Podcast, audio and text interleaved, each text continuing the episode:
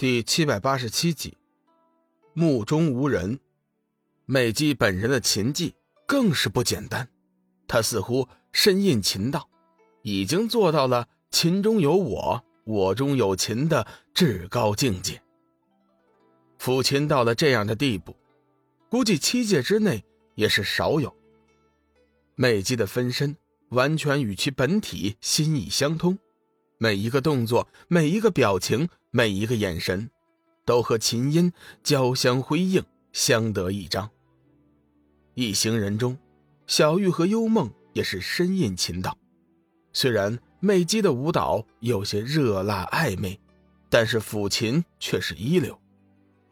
时间不多时，两女已经被媚姬的乐声牢牢的吸引住，用心体悟着琴声的魅力。邪光在众人中最为粗俗，完全不懂得欣赏美妙的音乐。打从美姬的分身跳舞开始，他的目光就已经集中在了那曼妙的娇躯上。每一次舞动所不经意露出的嫩白，都会令他一阵激动。不错呀，这妞的美腿，几乎可以和黑暗四公主相比了。只是不知道弹性怎么样。看着媚姬的艳舞，邪光不由得想起了和自己有过婚约的黑暗四公主。可惜黑暗一族和深渊一族现在是敌对关系，纵使他有心，两人也绝无可能。纵然间，琴音又变，说话间，琴声的曲调突然变得清脆柔和了许多，犹如一股潺潺小溪。从山间流淌而过，漫山遍野的花朵正盛。魅姬分身的舞姿，也是几乎在同一时间轻盈了起来，一改先前的诱惑性感，变得天真烂漫、活泼可爱。时间不大，琴声再次变化，魅姬的分身舞姿也跟着改变，举手投足之间充满了娇怜之意。先前调皮可爱的眸子，此刻也变得眼神暗淡，显得楚楚可怜。邪光心头一热，恨不得将媚姬搂在怀中，好好安慰一番。龙宇却是心生警觉，察觉到了媚姬的琴声和舞蹈中若有若无的掺杂着一丝刻意的诱惑。想到这里，他急忙催动天一圣经，生命之灵护住了心智。以免被迷，媚姬原本是想趁此机会对龙宇施展祸术，此刻见他气定神闲，心知自己的计划已经失败，不敢过分表露，急忙收住了琴声，停止了舞姿。上人见笑了。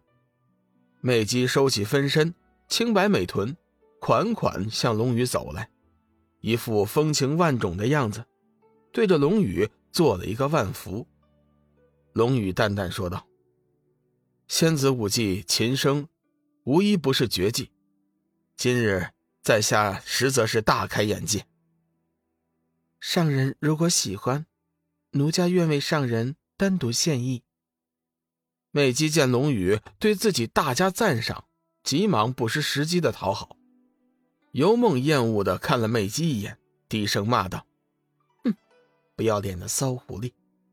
梦露听到后直接笑道：“姐姐又吃醋了，我才没吃醋呢，只是那媚姬实在是不要脸，她摆明了是想诱惑我们家相公。”幽梦略带一丝气愤说道：“姐姐多心了，小雨的为人你还不知道吗？”梦露安慰他道：“实在抱歉，在下等会儿还有事情要做。”改日吧，再过一会儿，就是同界神约定会见大智的时间。龙宇可是不敢耽误。对于佛家神通者，龙宇的印象还是比较好的。加之这次又是三千世界的首席护法长老亲访，自然是不能失了礼数。美姬也是明理之人，知道欲速则不达，当即莞尔一笑。既然如此。上人还是以大事为重，倘若哪天上人得空了，随便支应一声，奴家自会为上人献艺的。大智师徒三人对龙宇的了解并不是很多，只是听闻他曾经去过冥界，请来冥皇封印了修真界和魔界的通道，其余的事情多半都不知道。出于礼貌，大智对着龙宇微微欠身，随后便把目光转向了志远。经过一番仔细的打量之后，大智略显失望，在志远的身上，他并没有感受到上代佛主的气息。不过，既然云阳交代了，此事断然不简单。他决定将志远带回三千世界进行下一步的测试。你就是志远？大志沉声问道。因为没有看到什么特别之处，大志对志远并没有显示出什么热情。志远对大志的态度极为不满，淡淡道：“在下就是。”很好。大智没有在乎志远的表情，道：“既然你就是志远，且随我去一趟三千世界。”你叫我去，我就去吗？你以为你是谁呀？志远看着老僧拽的像个二五八万，说话一点也不客气。空相见志远无礼，急忙呵斥：“大胆！你可知道站在你面前的是什么人吗？”志远自然是知道的，冷声道：“不就是什么三千世界的长老吗？那又如何？”放肆！空相怒喝道：“三千世界，乃佛家修行的至高境界。”你明知大智长老在此，还敢口出狂言，目中无人？目中无人？哈 我看目中无人的应该是你们吧？三千世界有什么了不起啊？